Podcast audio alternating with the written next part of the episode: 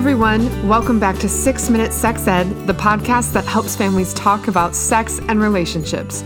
My name's Kim Cavill, I'm a sex education teacher, and I'm so glad you're back. I design these episodes for busy families to listen to together, listen together, and then talk about it. For more information about me, check out my website, tea and intimacy dot com.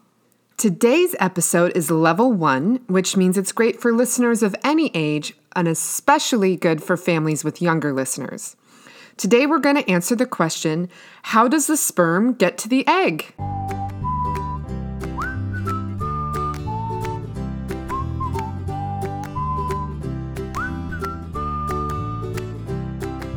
I remember when my oldest child asked me this question.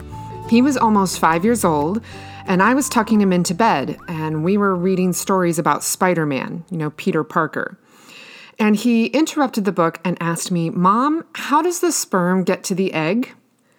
Now, I have to admit, even as an experienced sex education teacher who answers these kinds of questions every day as my job, I didn't expect to have this conversation quite that early in my own life as a mom.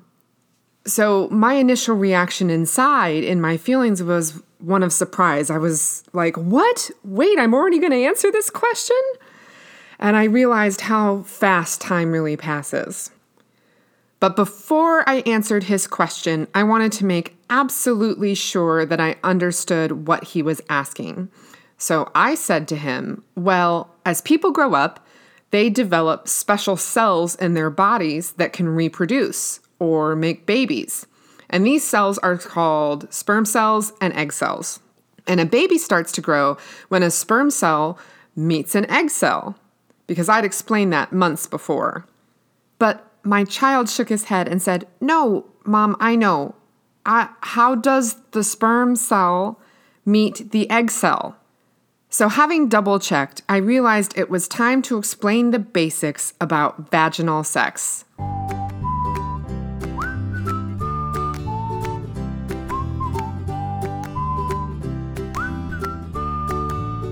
Here's how I answered my child's question, how does the sperm get to the egg?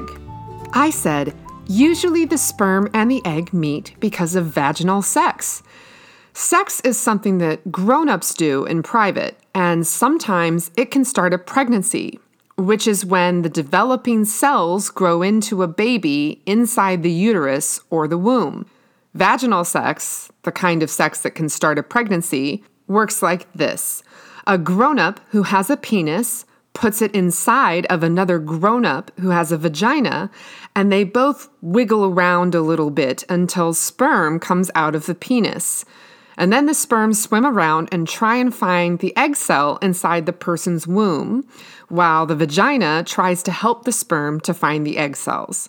So the vagina and the sperm work together to try and start a pregnancy.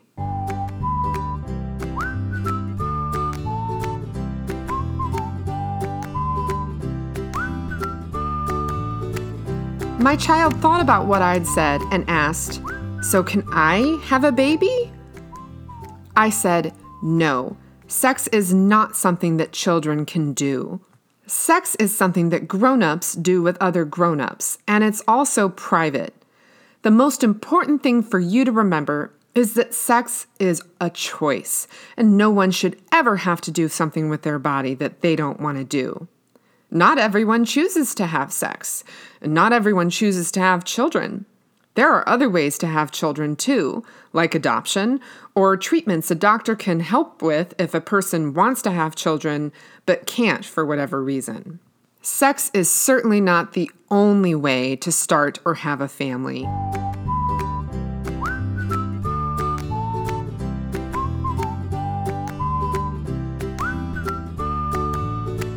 My child thought about what I'd said and asked, "So sex is for making children?" And I said, sometimes people have sex to start pregnancies, but most of the sex that people have is for pleasure or to feel good, not for pregnancies. And sex is supposed to feel good, and that means if it doesn't feel good, then sex should stop. He thought about everything that I said, and then he gave me a huge hug. And I said, just remember that sex is something that grown-ups do with other grown-ups. It should always be a choice, and it's private.